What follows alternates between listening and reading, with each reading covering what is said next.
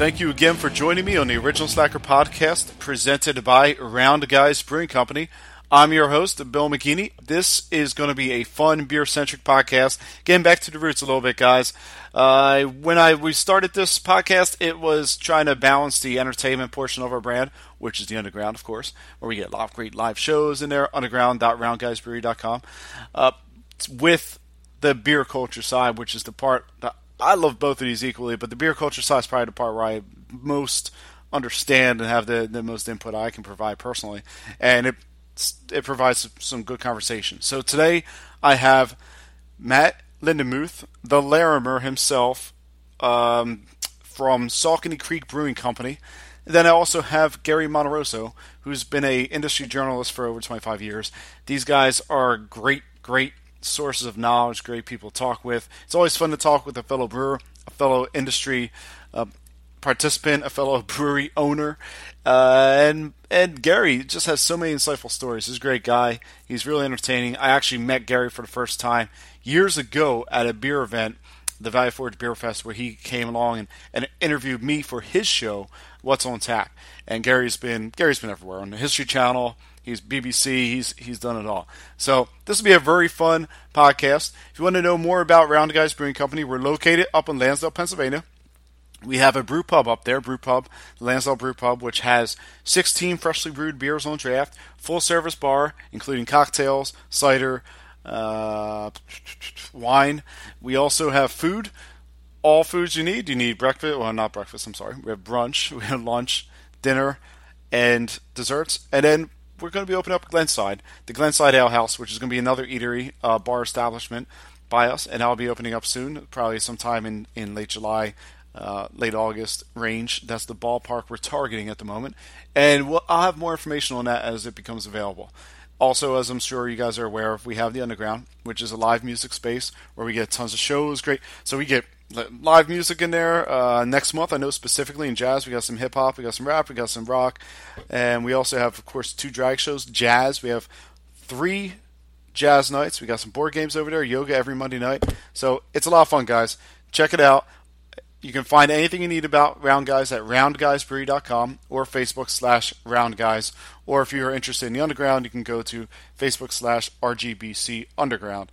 And we have everything there. You can buy tickets online in advance for any of the shows at the Underground. Without further ado, let's jump into this podcast and get it going. This is kind of a hefty one, but it's going to be a fun one. So thanks again for listening, guys.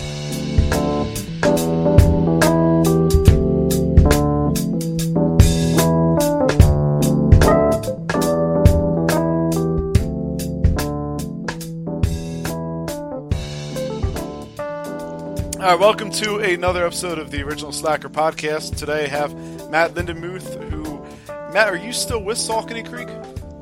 Yeah, I am. Uh, I still am an owner. I still have uh, half the company at Saucony, and I'm just not involved on, on like regular day to day operations. Um, uh, but you know, in major decision making, I'm still involved, but I've uh, been focused on some new projects. So yeah, but, uh, well, why don't is, you? Uh, well, before which we is get what's into, got me busy these days. yeah, no doubt, man. I can imagine. I definitely can understand. Um, so before we jump into your your new projects and everything, why don't you tell me a little bit about how you got to the spot? Yeah, uh, well, I mean, I think it's it's a fairly typical story for for most. Um, you know, I uh, I was traveling um, for many years uh, in a prior career. Um, I was traveling for work for work basically. Um, that was I spent 17 years in the action sports world and got to uh, got to to travel internationally and sort of discover good beers early on and and uh, and with some friends, you know, in that world, I, I started just homebrewing. Or we together we started homebrewing. Um, you know, so I, I think that's where it's very similar story to, to many that end up opening small breweries, um, home homebrew hobby gone wild sort of thing. Um, you know, and, and one that career came to an end for me. Um, I was trying to, you know, find the next journey that I was going to be equally passionate about, and um, you know, Saucony Creek was born, um, and uh, and it's it's obviously evolved a lot since that initial idea. I've got partners involved, and there's a restaurant, and we're opening a second location in Reading, uh, which is in the works. So um, Saucony's become its own little monster, um, and uh, you know, kind of turned our focus toward more of the brew pub uh, atmosphere instead of trying to uh, really build out distribution. But yeah, it's um, it's been a fun little adventure. It's been six years now.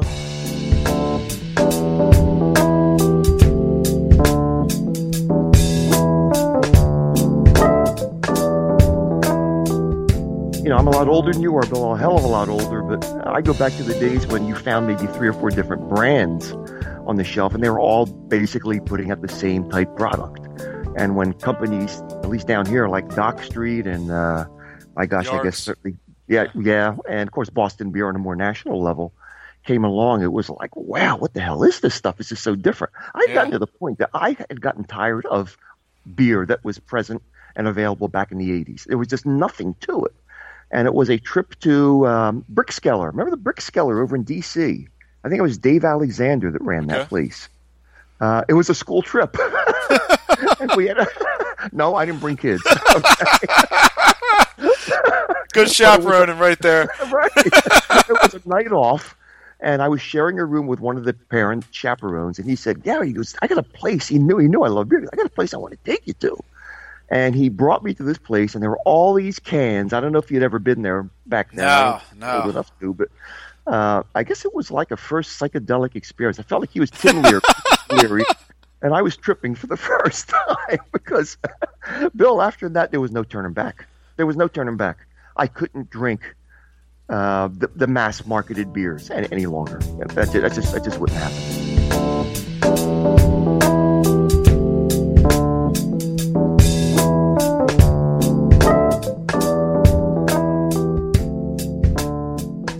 Hey, I want to go back a little bit. All right, so so you're traveling around the world doing the action sports thing.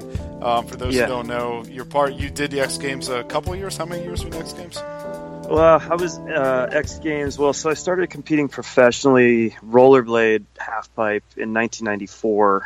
Um, X Games started in '95, so I was with X Games, Summer X Games '95 to 2003 or four. I had uh, broken a leg in there somewhere, and I commentated for a year and toward the end there. Um, and then I started competing uh, professionally with snowboard halfpipe, and uh, was uh, traveling and training uh, like with a lot of the U.S. team and. Um, yeah, and so, those those were a lot of influential years to what I'm doing now. well, when you're when you're doing that, where did you go that actually opened up your eyes to the to craft beer? Where was it? What was the um, location that really that you sat down that one well, night or every time you traveled? I mean, I was under I was underage when this all went down. So I mean, so I we won't talk about that. Don't worry about that part. No, no. I mean, it was it was it was legal where I was at. So I mean, I was spending many months a year in in Europe. I was spending a lot of time in Germany and Switzerland, Belgium. Um, so I was exposed to good beer in Europe uh, prior to here um, because I was able to get a beer while I was over there at age 14, 15, and on. And what was the beer? Um, I'm just curious. Like, what which beer was it that stuck out in your mind? Uh, I mean, honestly, it was more it was more the culture. Um, but I mean, I, like I I went to Oktoberfest when I was 14, and uh, uh, I had no clue what was going on. I had no clue what beers I was drinking. Honestly, um, I was just fascinated with the culture and and um, eventually I did come home, you know, and I went to an underage high school party and was handed like a who knows like a, a, a Keystone Light or a Natty Ice or yeah something, and I'm like this stuff sucks, and I started. I think I drank, uh, you know, whiskey and cokes that night instead because I was like, you know, I, I had this totally different experience and um, understanding of what beer was. Yeah, um, right. I mean, it's, it's just swill, right? To it. The party, yeah, the I mean, party I, drinks are just swill. No one had a clue. It really took until the late '90s for much of the nation to even start getting on the bandwagon. I remember when I was in college. I'm same age as you, so like I was in college when '99 to 03, right? And that's when I started seeing Sam Adams and Sierra Nevada and all the uh, the grandfathers of craft per se, like really hitting Correct. full distribution everywhere. And you start Yeah. seeing different flavor beers. You go into different places like downtown Pittsburgh, and you might have a craft beer bar.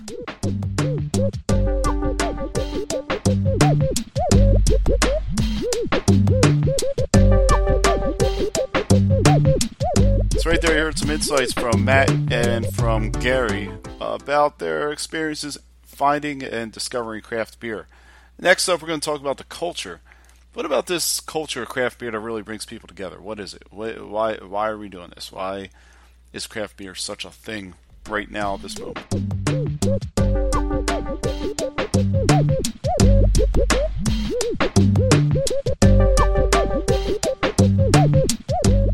So you get started. So you're out there doing this on the side, right? Because you're still teaching, probably. Yeah, I was teaching. Yeah. Yeah. I mean, I assume twenty dollars a month isn't really going to get you too far. That's a wild, that's a wild assumption. not all the principals were, were thrilled about it either. We're going back, you know, quite a few years, going back to the 80s. It was a different world back then. But hey, I was writing about beer. I had an assistant principal once say, Gary, you should write about water and not beer.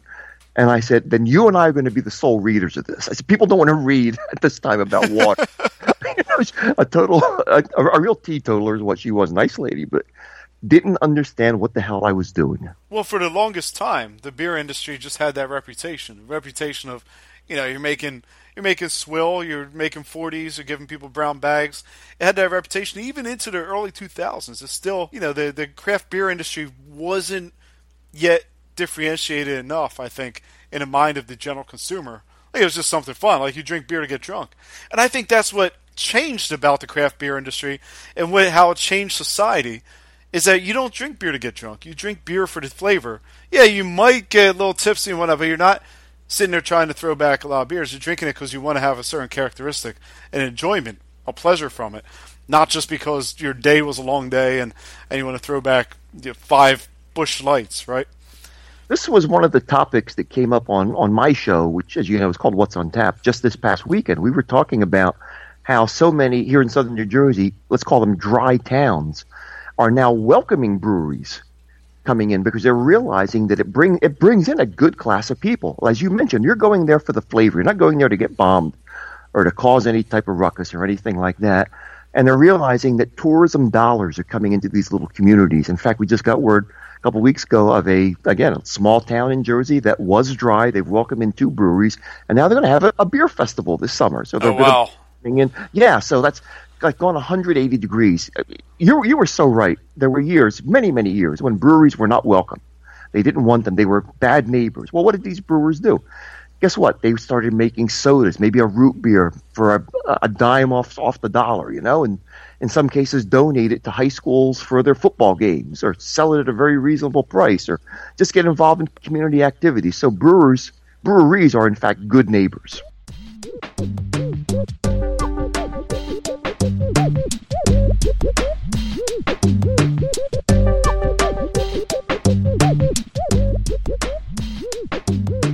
I was used to you go to the you know back home here you went to the bars uh, to go get drunk or have drinks or whatever, where you went to these taverns, restaurants, pubs in and around Europe, uh, and it was a it was a community cultural center. It was this is where we meet up before we go on a bike ride. This is where we meet up Sunday morning, and they held church service. I mean, there was Right. I, there was very wide ranges of things happening Right. There, through the years that I experienced. It there wasn't a separation um, in it. And I no, think it wasn't. And Yeah. now that's what we're seeing, you know, here now. I mean, that's like, you know, you're getting the you're getting the the guys uh, are stopping at the end of a bike ride, or that's where they meet up to park cars and go on a ride, or you name it. Um, I mean, we, you know, like many breweries, we we host yoga at Saucony, and uh, there- there's just it's just a totally different mentality, and I'm glad that the paradigm shift happened. Um, I think it's really again, it just goes back to I think it's kind of cool that um, generationally now there's going to be this group of kids every year that are turning 21 and are never going to know anything different than what exists today. Let's just hope And, they don't want to uh, roll back the clock. All right, let's just hope they don't. Uh, yeah, I know. They don't go back and find this old uh, stamped case from '96 of Natty Light. Right. we don't need And- that and- coming back. Next to a dude with a mistake. Not on this mistake. Trying to read It's not the same, and I think culture has shifted whereby we might not all go to church anymore, right? But we still want to have that community feel. And what's the best way to do it is you go into a brewery not because you really want to drink, but because there's there's good product in there, but there's also community. You can go in there, you can hang out, you can talk to some friends, you see your neighbors, you have board games sitting there. I know we have even video games like all the Nintendo, Sega games you could ever imagine. Um, yeah, it's fun. It's just a, a fun time to hang out and be with your friends and relax. And a lot of these breweries nowadays, you have so many of them, and they're within walking distance. You don't even have to drive a lot of times. Um, I think that's really, in my mind, the the shift isn't is that people still want community and they still need community, and now breweries are filling that void. That is valid. First of all, let me start by saying congratulations to you guys for all the work that you're doing in your community. I think it's remarkable and it's not atypical. I'm happy to say that. And you know that. Yep. Many, many breweries donate and, you know, just give back to their local communities and the various organizations. So uh, I applaud all of you guys for being being a part of that. And and another point that came up again on the show was that we feel by we, I'm talking about myself and my co-host, we're comfortable in breweries. In some cases, more comfortable in a brewery than in a local bar, for example. Uh, and there's various reasons why. Again, you have that like-minded community. You'll sit to a, sit next to a person who you don't know, and you'll chat beer styles. You may get a flight of beers together, you know, and just share them and just talk about what goes into the making of the beer.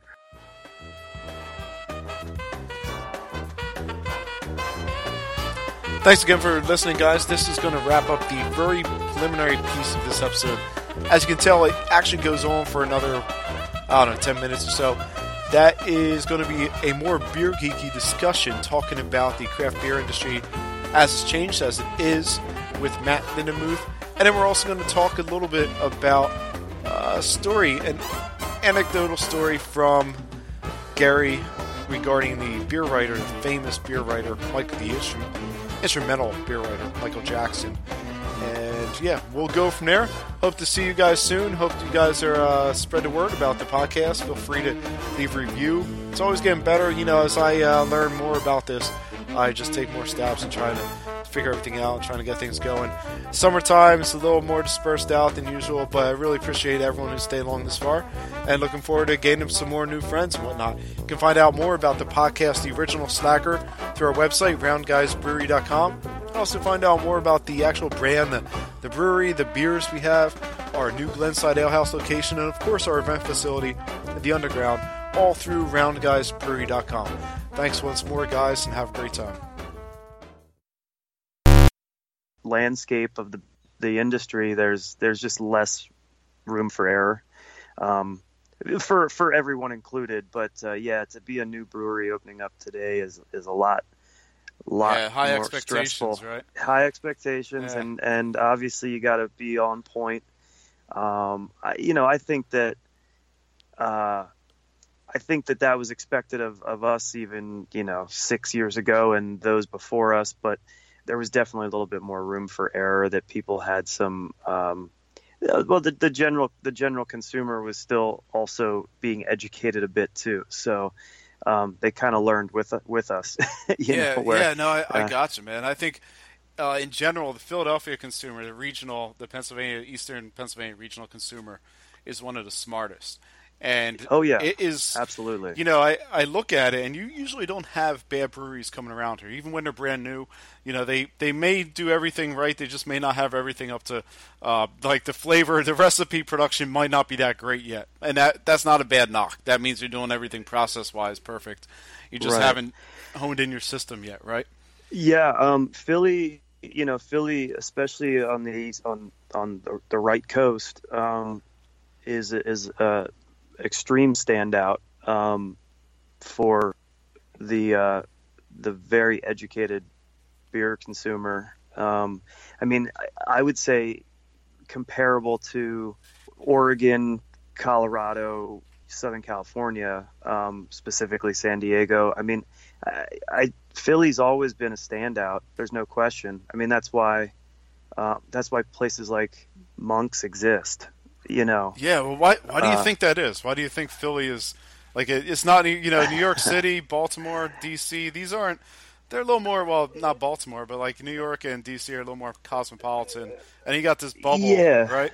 Uh, I mean, Philly by no means is. Yeah, I mean, there's obviously surrounding large cities of of cultural diversity, but um, I, I mean, I think Philly just was sort of blessed with some individuals who were forerunners, um, and they were putting the effort in to uh, import from Belgium, for example, or uh, folks like uh, Nima at Shangi's was. Uh, you know, fighting to bring West Coast uh, American craft eastbound early on.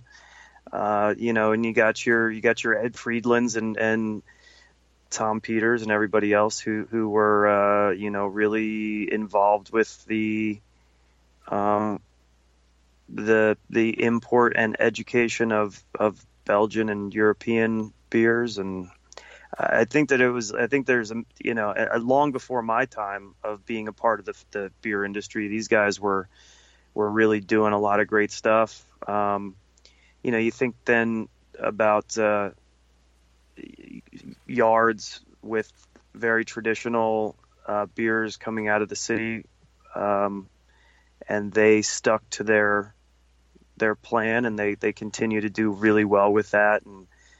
Nodding Head early on in '95 opening up and and you know starting to introduce Berliners and things yeah, like man.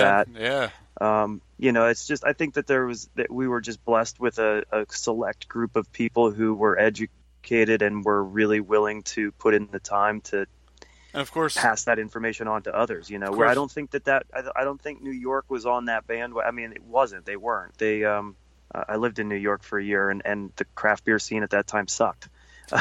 you know, it's like you know. So Philly just was one of the, we, we were lucky with the right people in town that um, Yeah, we were ahead of the curve. You know, you think about kids that are turning 21 today. Um, they're just be, due to the due to the, the the culture here in the states, plus the change of laws. I mean, a lot of these kids are never going to drink their grandfather's beer. They're never going to buy a case of beer. You know, they're go- they're going and building six packs now, and they're trying to diversify their Untappd portfolio. Um, Isn't that So- something? So the whole idea of getting a case, right? I mean, it- it's it's gone out the window. You go there, you get a four It is. You don't even get a six pack anymore. You get a four pack of No. tall boys, which they used to be called tall boys. Now they're just called cans. Um, right. so, you know, you go there, you get a four pack, you mix and match it. You come back, another four pack. One of the things that we do that that I find is is phenomenal is when we so we do a lot of packaging on our own end. We do all of our packaging, but Mhm. in-house sales and packaging is a it's a big chunk on a day-to-day revenue. And partly because people come in, they get their food, and they look at it and like, you know what? I want to take home. It's like you're collecting. You're at a little shop and collecting trinkets or something. You know, uh, you Exactly. go for the different artwork on a can. You go for the variety pack, and yeah, I, I think it's. Uh, I don't know if it's good or bad for those kids and not experienced going into Well- a beer distributor and paying you know, fifty bucks for a case that will take until July to finish. Yes, I mean, since we're in the industry, I'd like to think that it's good that they're um, they're learning earlier than we did, maybe, or or whatnot, or that that, that the industry is in a place for them to have that option, um, especially in Pennsylvania, uh, which obviously is is always home to me. I mean, I think Governor Wolf did a heck of a job changing uh, some old laws to be a little bit more modernized for all of us, and that, I'm saying that as a as a manufacturer. I know some other people in on the retail side were not super happy about all the changes. Um, changes are always tough, you know, but um, those that were forward thinkers, I think, uh, I, or I believe, uh, you know, have taken advantage of it as well as well as we have, because the ability for them to to break down cases and not have to, you know, force 24 bottles on people Yeah, uh, it's just it's just unbelievable. I mean, it's something that I wish I wish we had earlier because it would have allowed maybe um, uh, you know more discovery of different styles and whatnot. but it's it's good for us as as breweries to be able to to make so many different styles, smaller batch um, runs, and get it out to people um, easier, and and also be a little, you know, be you know focused uh, like ultra local with things rather than having to fight for shelf space in in places. You know, just like you mentioned with people coming into the restaurant. Um, so I think that just the culture in general has changed in a great direction because people aren't expecting to go to the distributor for a case anymore. They're thinking, let's go grab dinner and check out what new beers are on. Yeah, and yeah, I, and I, it's a really fun time right now.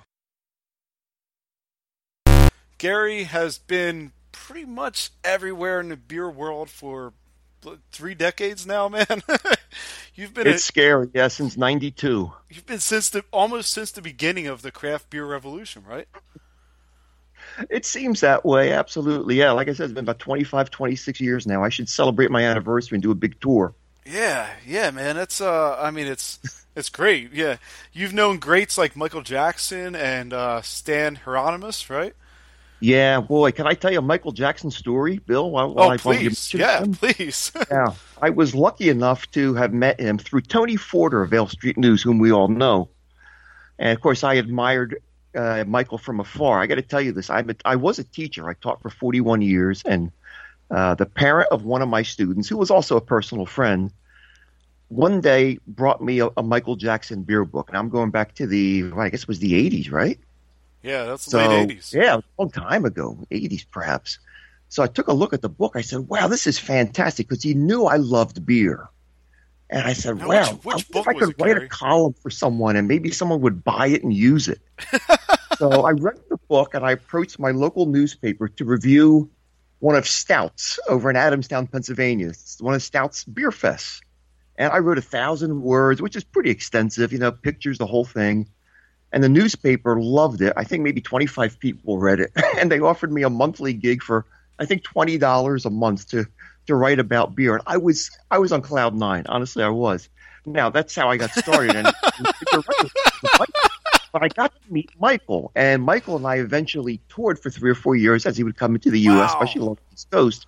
And he spent a night at my house Wow. which was so cool. And my dog, who's a Yorkshire Terrier, and Michael was from Yorkshire County, almost tripped him and made him fall down. I thought, holy cow, Oh, no. I'm going to Oh, kill no. the best beer fighter in the world.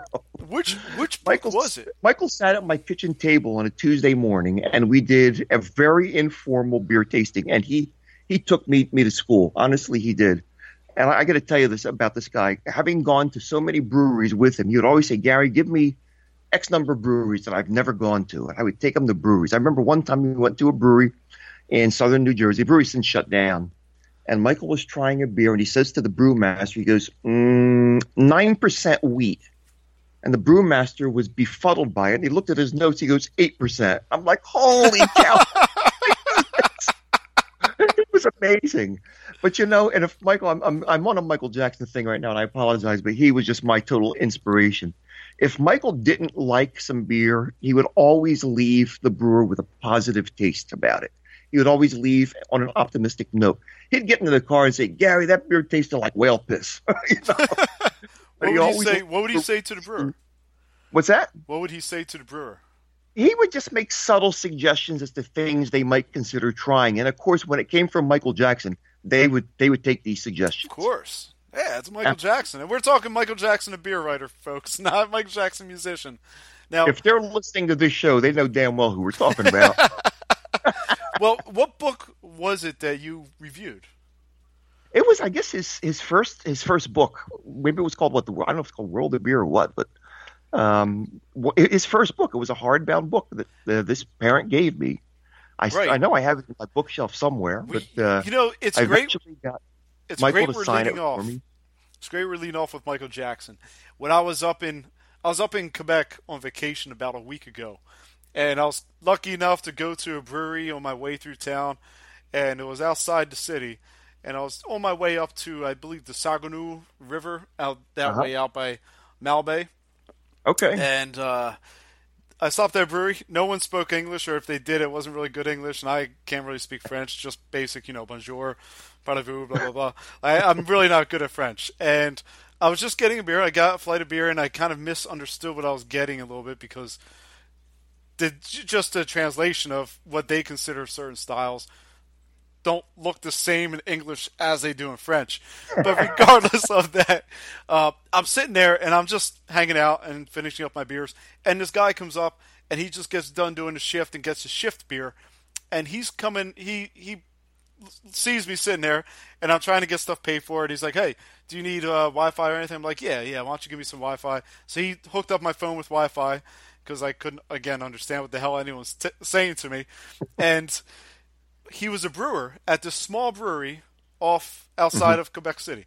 And we go back and we check out the whole brewery and we look at it and uh, really cool system. They have have their own growler machine. No lie, they have a uh, oh, growler set up. So they sell everything growler. So they pressurize it there. It literally is like a keg washer, but for growlers. It's amazing. How cool is that? Yeah, really cool. And I get a card. You know, like we exchange business cards, and and Max was his name. He's like, hey, when you come back to Quebec City, swing back this way, and what we'll do is, you know, I'll take you around on different breweries in Quebec City, and yeah, it, will be great.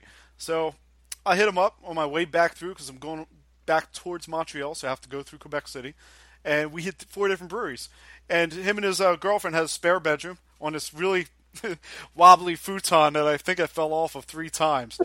Uh, but I I woke up and the thing I see right there on the bookshelf, and you know this guy's a brewer, right? So you go in and he's got his kegerator, his full size fridge kegerator, you know, um, and he has all the books you ever need, has all the homebrew equipment lined up on the side, stacked in a corner, and pretty much where his girlfriend will allow him to have it. And the first book I see isn't you know traveling books, not a school book or anything like that. It's Michael Jackson's World of Beer in French. World of Beer, yeah. In French. Yep. oh, right in there. French. Isn't in French. And, and, and it was, I was like, wow, this this is the culture. This is great. You know, like you can speak a different language and you still have the same people. You still have the same influences that you know that we've all essentially grown up with in this industry.